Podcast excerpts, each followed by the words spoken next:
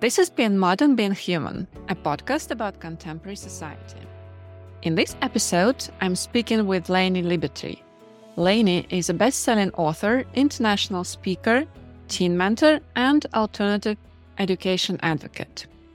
And we'll talk about her experience living as an anarchist family, world schooling, unschooling, and building healthy relationships between parents and their tweens and teens. Hi, Lainie. Welcome. Thank you. Hi. I'm so happy to be here and have this conversation with you. Thank you for joining me today. I would like to start with your background. As you write, uh, as a result of the California economic crash, you closed your branding agency in Los Angeles, you sold your positions, and you embarked on that adventure with your son, who was 10 years old back then. So tell me, where did you travel and what kind of experience was it for you and your son? And how did it change your perspective on life? Wow, that's a lot of questions. it's a great place to start. Yes, it's true. As you mentioned, as a result of the economy crash, we did make the decision to change the life that we were living.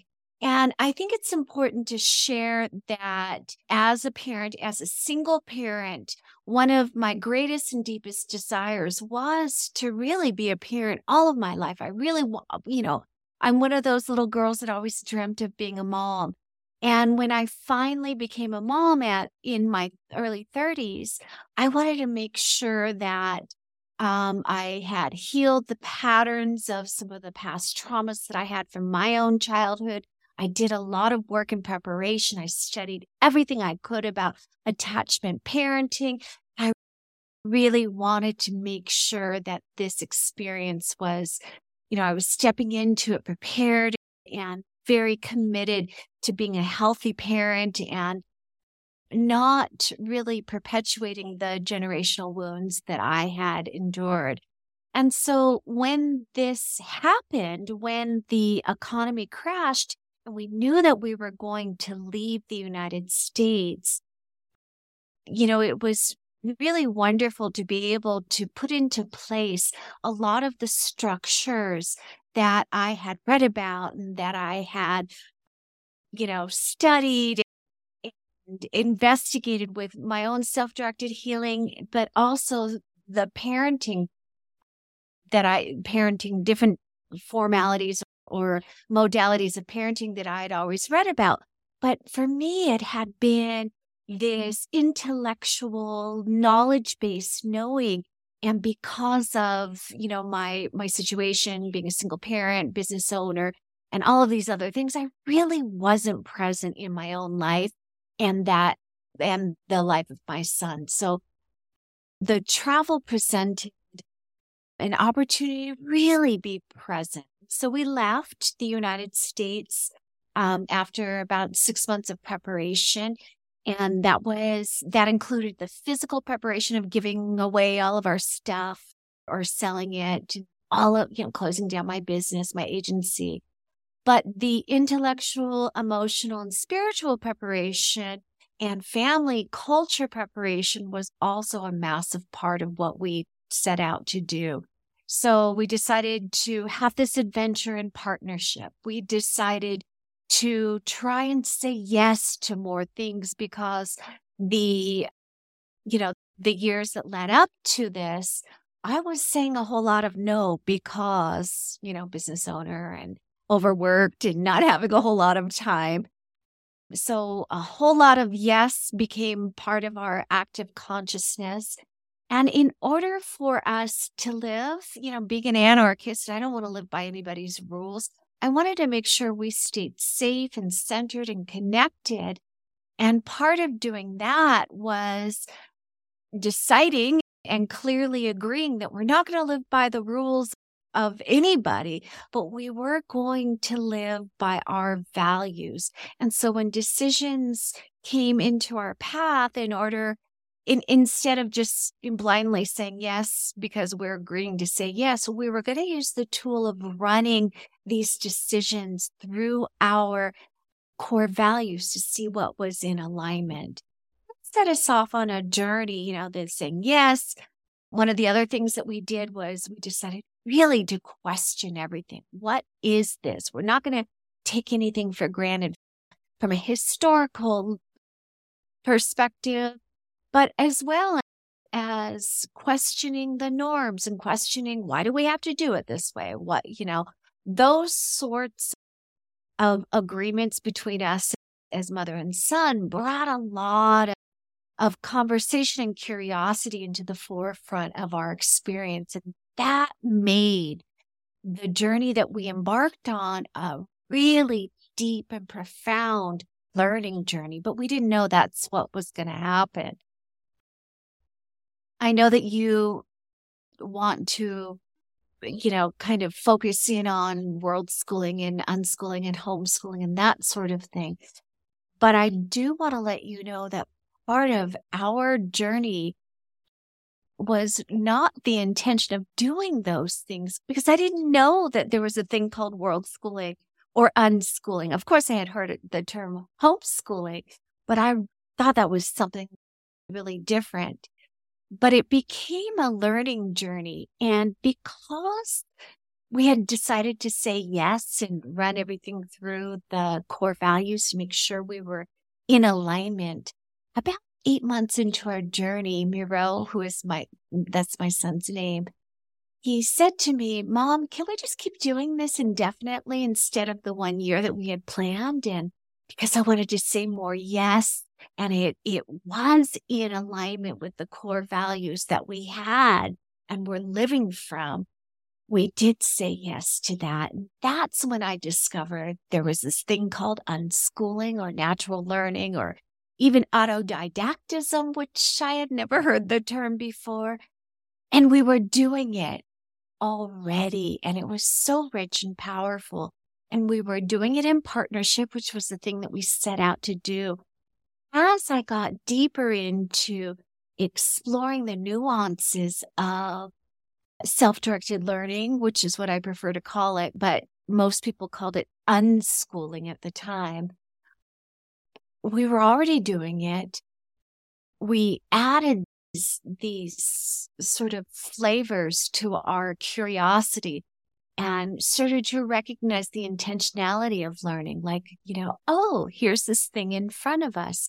How can we engage with this thing, whether it's a building or a historical site or even just a block on a corner? You know, it is, it, there's something there to dig into.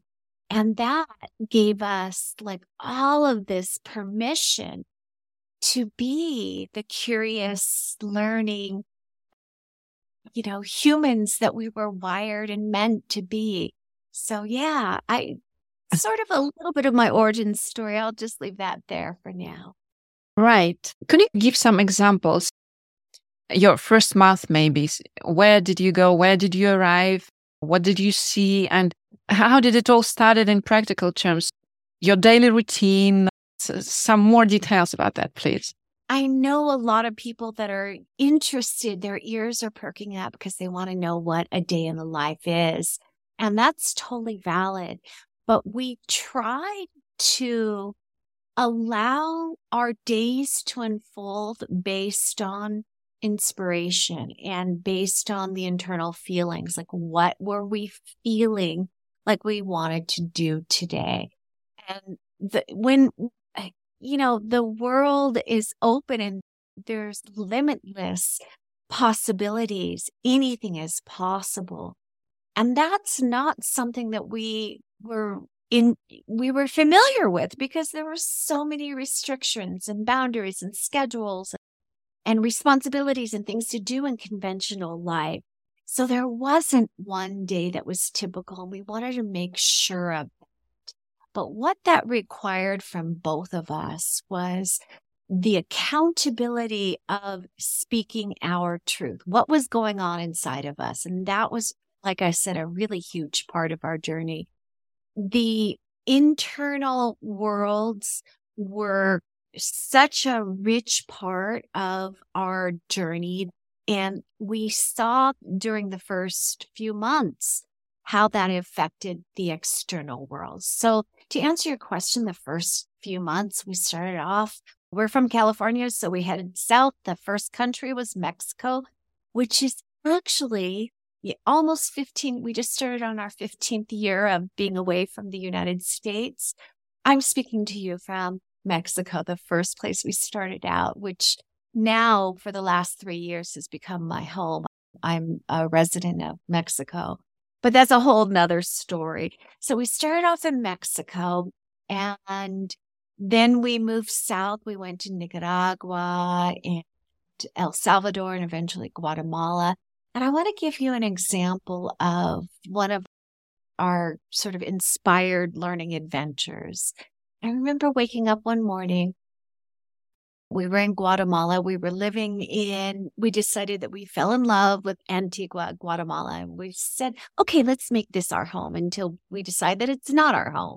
And so we rented a house and we, you know, sort of got real deep into the culture, which is going deeper instead of wider became our sort of mantra. So, like, what can we learn? Immersion is one of the best ways to learn.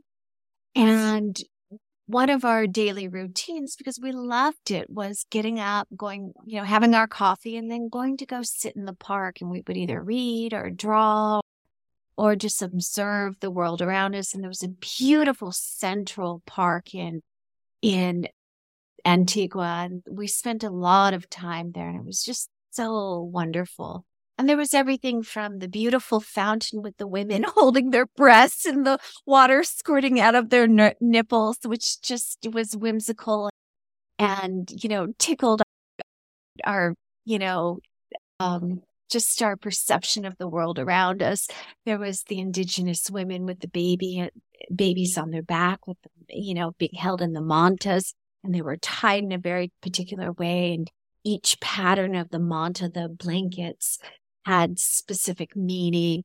There were the young, you know, children, the indigenous girls that would come down from the surrounding communities in the mountains and sell chiclets. And there was a story behind why chiclets or these little candied gums were very popular in this area because of the gum trees and the, the history of the companies coming in and creating products.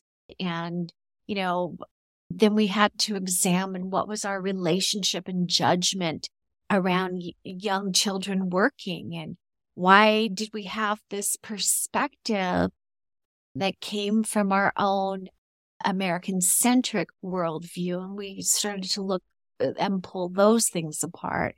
And everything was about conversation and going deeper. And there wasn't one thing that wasn't a learning journey. Even from the deepest play, we were dis- discovering something. And I remember, you know, born from this inspired thought that my son had was, you know, mom, there's so many different doors in this beautiful colonial city that have unique door knockers.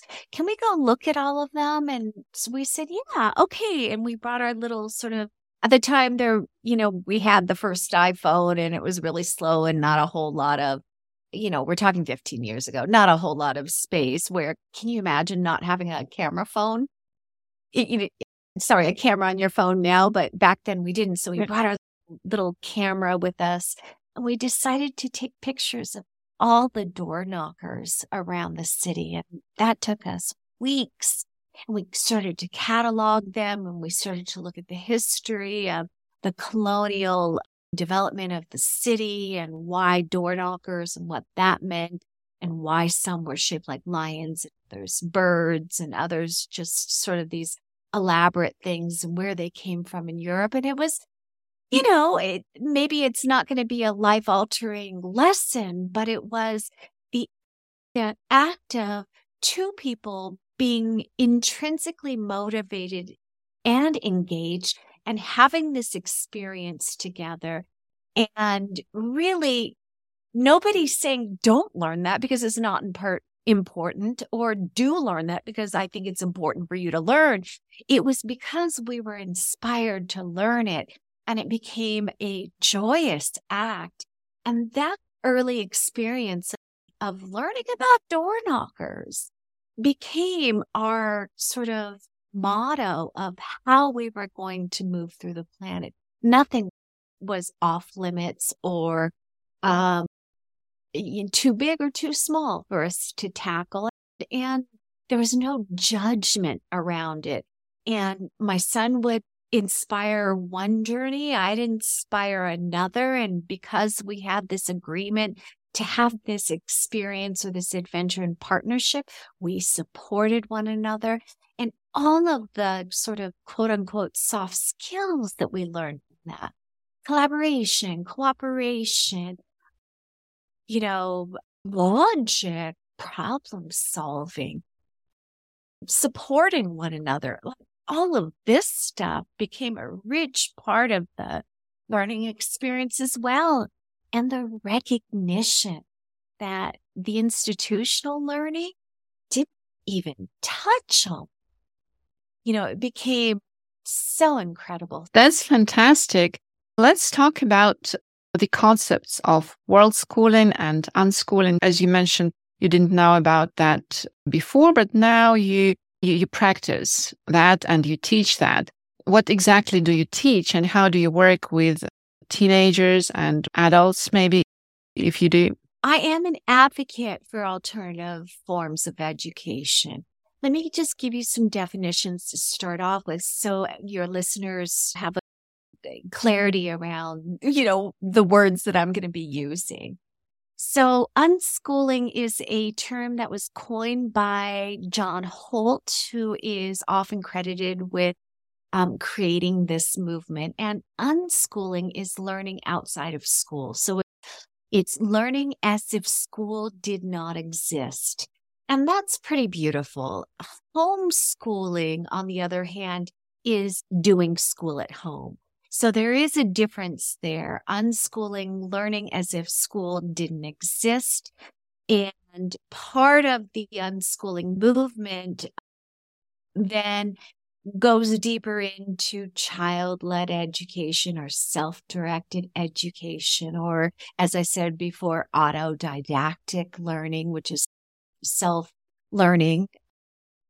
All of that is a big part of it, but it's not just the focus of separating the learning part from life, where homeschooling in school says, okay, let's stop regular life and now focus on learning. So unschooling is everything is a learning opportunity, which is what we experienced when we were traveling without even having words for it. So that's a little different. The only thing that I didn't like about unschooling was the term because it says what you're not doing.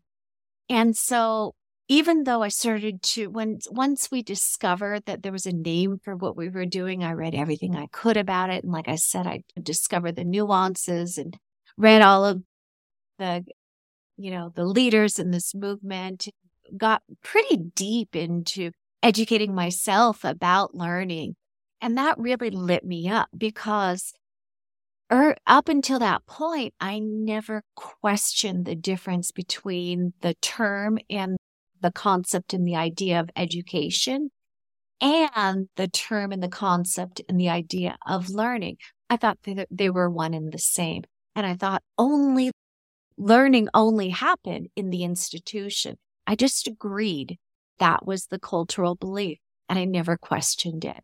But once I started to separate the two, I realized that I didn't need this prepackaged institutional offering to learn. We learn because we're carrying around this learning machine on the top of our shoulders in our skull. It's called a brain, and that's what it does. It naturally learns. And so I didn't need the curriculum in order to learn. I just needed the opportunity and the empowerment to learn. And that's really what's most important about education. And what I wanted my son to be was not an educated person, but he became an educated person by developing a deep love of learning. That was what was important to me. And in addition to the act of learning, the empowered learning or the intrinsic motivation to engage in his own learning, he then became educated and a lifelong learner, which he and I both consider ourselves. But anyway, I digress. So, so unschooling is learning without school. Homeschooling is doing school at home. And a lot of people use homeschooling as the umbrella definition, and unschooling is just an aspect or a part or a branch of homeschooling. I actually see it the other way around. That's okay. That's how people call it. What I discovered was because that the term unschooling didn't feel great to me and we were traveling and we were learning from the world, I decided to use the term world schooling. And I, even though people had used the term before in other ways, I had never heard it in terms of travel and learning. And so I and my son sort of breathed life into the term and started talking about it on our blogs. And we then, you know, started, we were asked to write articles for different publications. And this is 15 years ago when we first started out. We did our own podcast. My son and I produced a podcast early on together about our travels and we called it World Schooling. And then we started to build community online, like through Facebook groups and email lists and things like that about world schooling. And the movement started to grow. And there was lots and lots of interest because here's this, you know, crazy blonde woman and her son traveling, you know, indefinitely through Latin America and writing about it and podcasting about it and talking about the things that they're learning together. And nobody's telling them to do it. And they're doing it on their own. And it's rich and it's wonderful and it's interesting. And I want to do it too. So those were the comments that I would get. So this Facebook group started to grow and grow. And it was really important for me to create community because the questions I would get on my blog were, you know, Lainie, I read your blog and your son are world schooling. How wonderful. Where should I go in Asia? And I'm like, oh, I'm in Latin America. I don't know.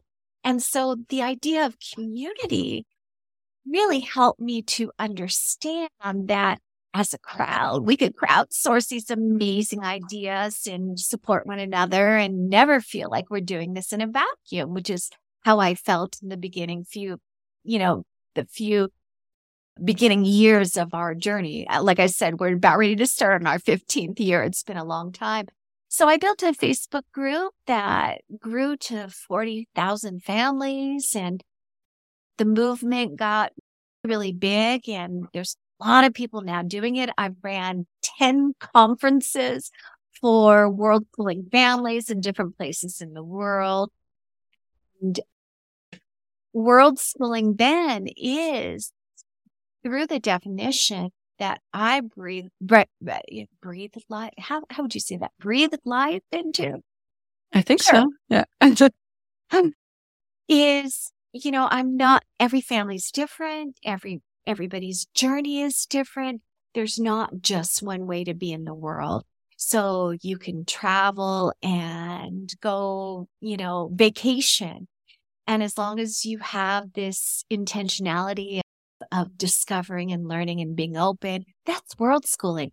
You could travel like we did long term and live nomadically. And we did it um, as unschoolers, that's world schooling. You could travel with workbooks and curriculum and, you know, online schooling and that's world schooling. You can, you know, be a family that moves to another country that's not your home country and immerse yourself in the country and the culture and enroll your children into school. Guess what? That's world schooling. So, so I didn't want to make it restrictive. I wanted to make it inclusive to all the different ways that we could experience the world and learn from the world and learn from the cultures. And that became really more inclusive than some of the other modalities of homeschooling. There's Christian homeschooling and there's Charlotte Mason and there's like all these different things that that reduce it down to their own pedagogy. And I wanted to create a space for all different ways of learning to come together so we can learn from one another because cultural learning is even though we're families and we come from different places, that diversity brings us more richness and more influence and support to try different and new things. And when you normalize an outside of the convention lifestyle or journey into learning, it feels a lot easier because when you're going against the grain as an anarchist and as a world schooler and as a partnership parenting family, you feel like you're the only one doing it. And so even though I do it a little differently than you and you do it a little differently than this family, all together we have this rich combined experience that we can share with one another. And as long as we keep the judgment out of the conversation, which goes into community building skills and what is the word I'm looking for? Then you're creating a lot, you know, that's a huge part of building community. You're creating a stronger community, a, a larger community than just a, a small niche. This is beautiful, yes. And this is essential in the world we live today because it changes so quickly and we have to adjust all the time. This learning ability is actually prerequisite for our life, for being uh, wannabe. And my next question is about your son now. I suppose he is in his early 20s now. What path did he choose for himself? What is he doing now? And what are his plans? Well, one of the beautiful gifts of learning through world schooling is really being present in your own life. And I just want to premise that I know a lot of people who go through the conventional system are always like, you know, I'm planning out my life for the next 50 years. I'm gonna, you know, get this job. I'm gonna get this degree. I'm gonna get married. I'm gonna, mm, you know, whatever the thing is, right? we're really about living in the now, and that's really important. He's now 24. He does live in the same city as me here in Mexico. And about 10 years ago, we co created a company together called Project World School. And we've been taking teens, hundreds of teens around the world um, for these immersive learning experiences over the last 10 years. We've brought them to places like Greece and Spain and Thailand and Vietnam and Peru and South Africa and Mexico. So, you know, we've done these trips all over the world and we together, you know, we scout out the trips, the locations, we meet the contacts, we do the budgets, we plan we design the experience. We've designed our own structure, which includes a lot of inner world challenges to match the outer world challenges. We do a lot of research and investigation about the kinds of cultural experiences we wish to have. And so all that stuff we do it together. My son and I are the co-founders of this company. So he currently works at the company. He's been working at it since we found it, founded it. And he was 14 then. He's 24 now. During the pandemic, we did not run trips for obvious reasons. And for almost three years, he worked as a self directed facilitator for a learning community in the United States for self directed tweens. So he was the perfect person to lead those trips. So, you know, he worked in that field.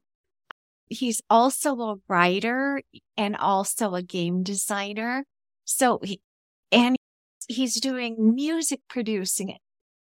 There's because of the life that we live, his belief, just as mine is, there's nothing you can't do.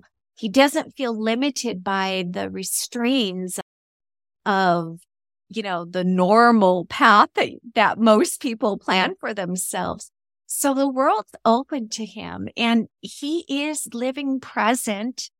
Whatever brings him joy, that's what his focus is. He's always busy. He's, he did some very deep dives into world mythology, comparative mythology, and you know, has written volumes on that. One of the projects that he's working on now and has been for, with a partner for the last like three years is a tabletop version. It's version, but it's an, an entirely different engine for Dungeons and Dragons, but it's all based on Greek myth.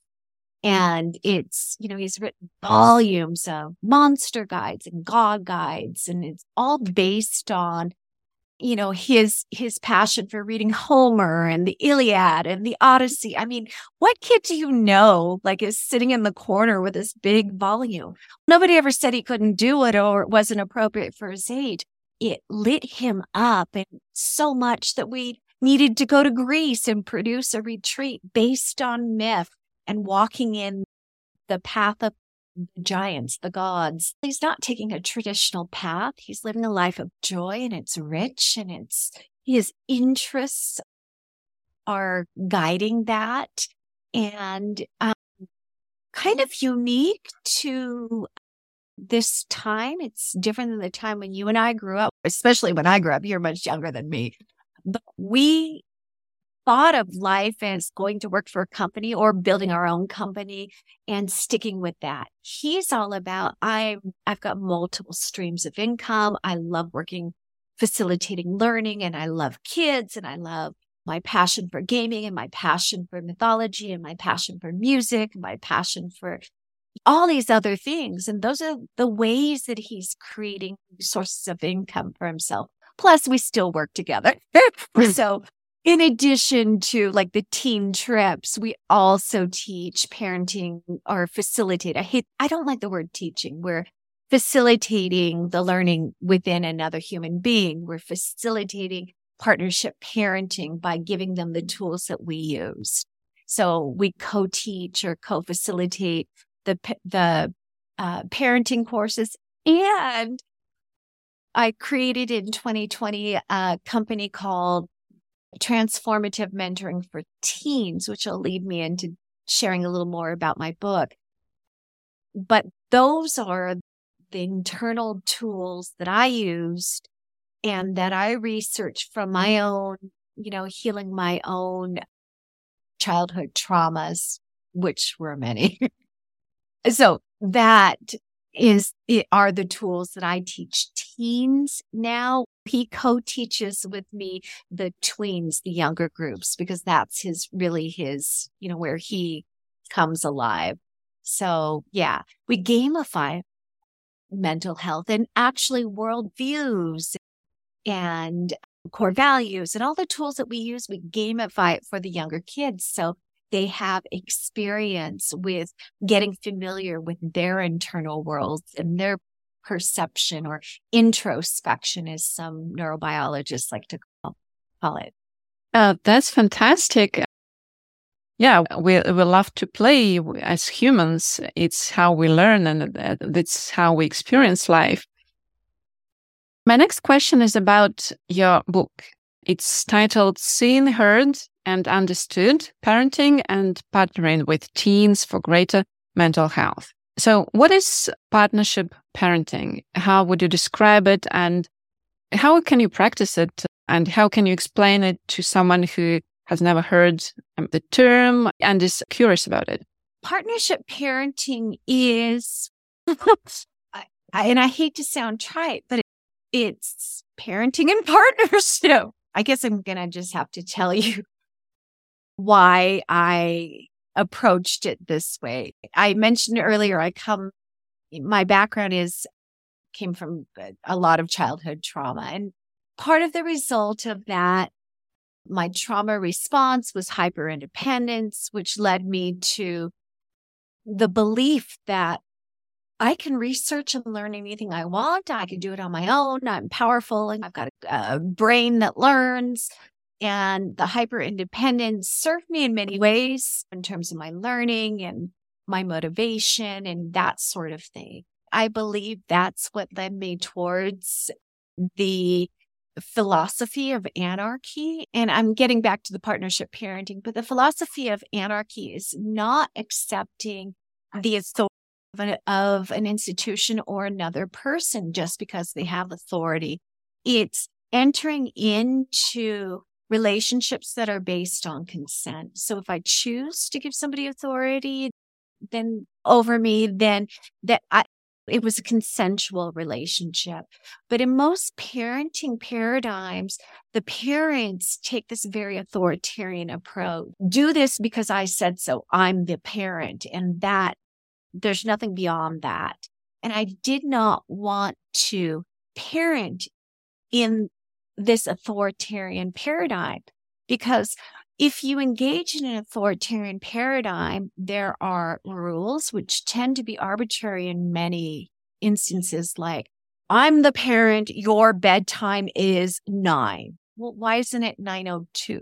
You know, why is nine or whatever the number is? Why is that the rule? And it tends to be quite arbitrary, just as 902 is quite arbitrary as well. And what I found was when they set rules, those rules are not really for the sake of the child. They're for the convenience of the parent. And that means it's a one sided relationship. And I did not want to be an authoritarian parent because the rules that would require me to be the rule maker and then it would require me, once there's a rule in place, to be the rule enforcer. And then once I'm enforcing the rules, then I'd have to be the judge because I'd have to punish if the rules aren't followed. So I didn't want to take on those three rules. I had enough of those three, sorry, not rules, roles. I had enough of those roles in my own childhood. And I wanted to be in partnership with my son.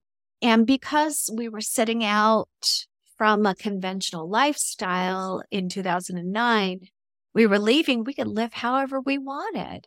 And like I said, living without rules, we had our tools to help us make decisions. We weren't walking through the planet as punks or as delinquents. We were walking through the planet living in a way that was in alignment with our values. And we were, you know, we're, we're virtuous people. We're not bad people. We're, you know, we want, we want to connect with humanity. We want to grow. We want to learn. We want to heal. We want to uh, contribute. We want to connect as one of our key core values. And we're doing this with reverence, like we're walking through the planet, not to change other people, but to change ourselves and learn from the world around us. And in order to live in that way, we decided to do it in partnership. So he and I are, I'm not pulling him to do this. We are walking side by side. So we don't need rules we are accountable to one another and knowing what's inspiring us on the inside. And just as in a, an adult partnership or a romantic partnership or a business partnership, each person or group of people that come into partnerships bring different skill sets and different have carry different responsibilities and do different things. And just because I was the parent didn't mean that I was the rule maker, but I, I was the breadwinner. I made the money and that was one of the roles that I took on, obviously, in this partnership. He took on many other roles and he brought playfulness and inspiration and, and jubilance for life and all of these other things. And we talked about what it means to be in partnership. And so partnership parenting is parenting without this authoritarian paradigm. And um, again, hate to sound trite, but it's living in partnership. I studied a lot of different parenting modalities, theories, concepts, and philosophies like conscious parenting, aware parenting, hand in hand parenting, peaceful parenting. Else? There's probably attachment parenting. And I took the best from all of those things.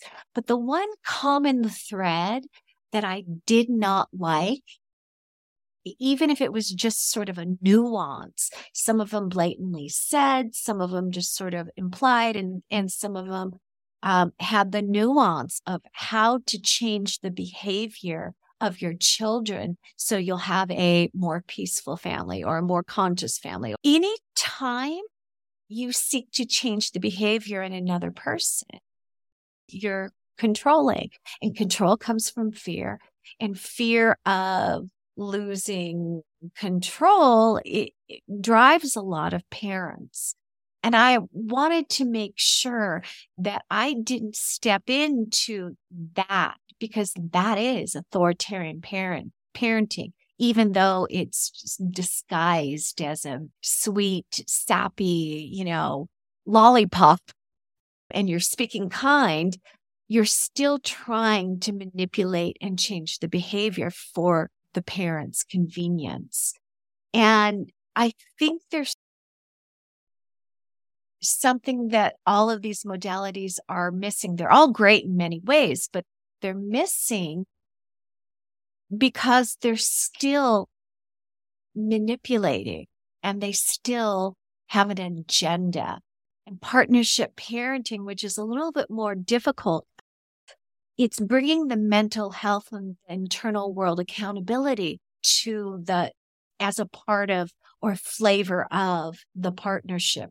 I am the me that I bring. I am the me that has you know, trauma in my background that has my own set of triggers, my own set of fears, and my own set of worldviews, my own set of desires and passions. But I also have patterning that will be a part of me throughout the rest of my life. And I'm accountable for that. I'm accountable for the reactions. I'm accountable for the judgments and the triggers and the blowups. I'm accountable because that's the me that I bring to the partnership. And so instead of just, as most parents do, brush off when they blow up at a kid and don't even bother to say, I'm sorry, I'm the parent. I have got pressures in it. You just don't understand, child. I don't go there. I honor the human being, regardless of the age and apologize and let them know what was going on internally for me so I can connect in those spaces that are vulnerable. And by modeling that behavior, it's also bringing into our family culture through partnership parenting this great connection of of accountability it's also emotional intelligence and emotional awareness of our internal worlds. So this is the manner in which I raise my son. And this is what a big part of partnership parenting is, is the knowing of oneself and being aware that this is the self that I'm bringing to the partnership. That's it in a nutshell. There's lots of nuance stuff that happens, but yeah. So my book, because my passion is really working with teens, my, as you know, I've said many times now, my childhood is mm-hmm. riddled with trauma. For me, the most difficult part of growing up was my own adolescence. And I felt like I was invisible. I felt like I was never seen or heard or understood. Hence, this is the title of my book. So I talk about parent from the parent's perspective, how to parent in partnership, how to truly see your children and make sure that they feel seen, heard, and understood.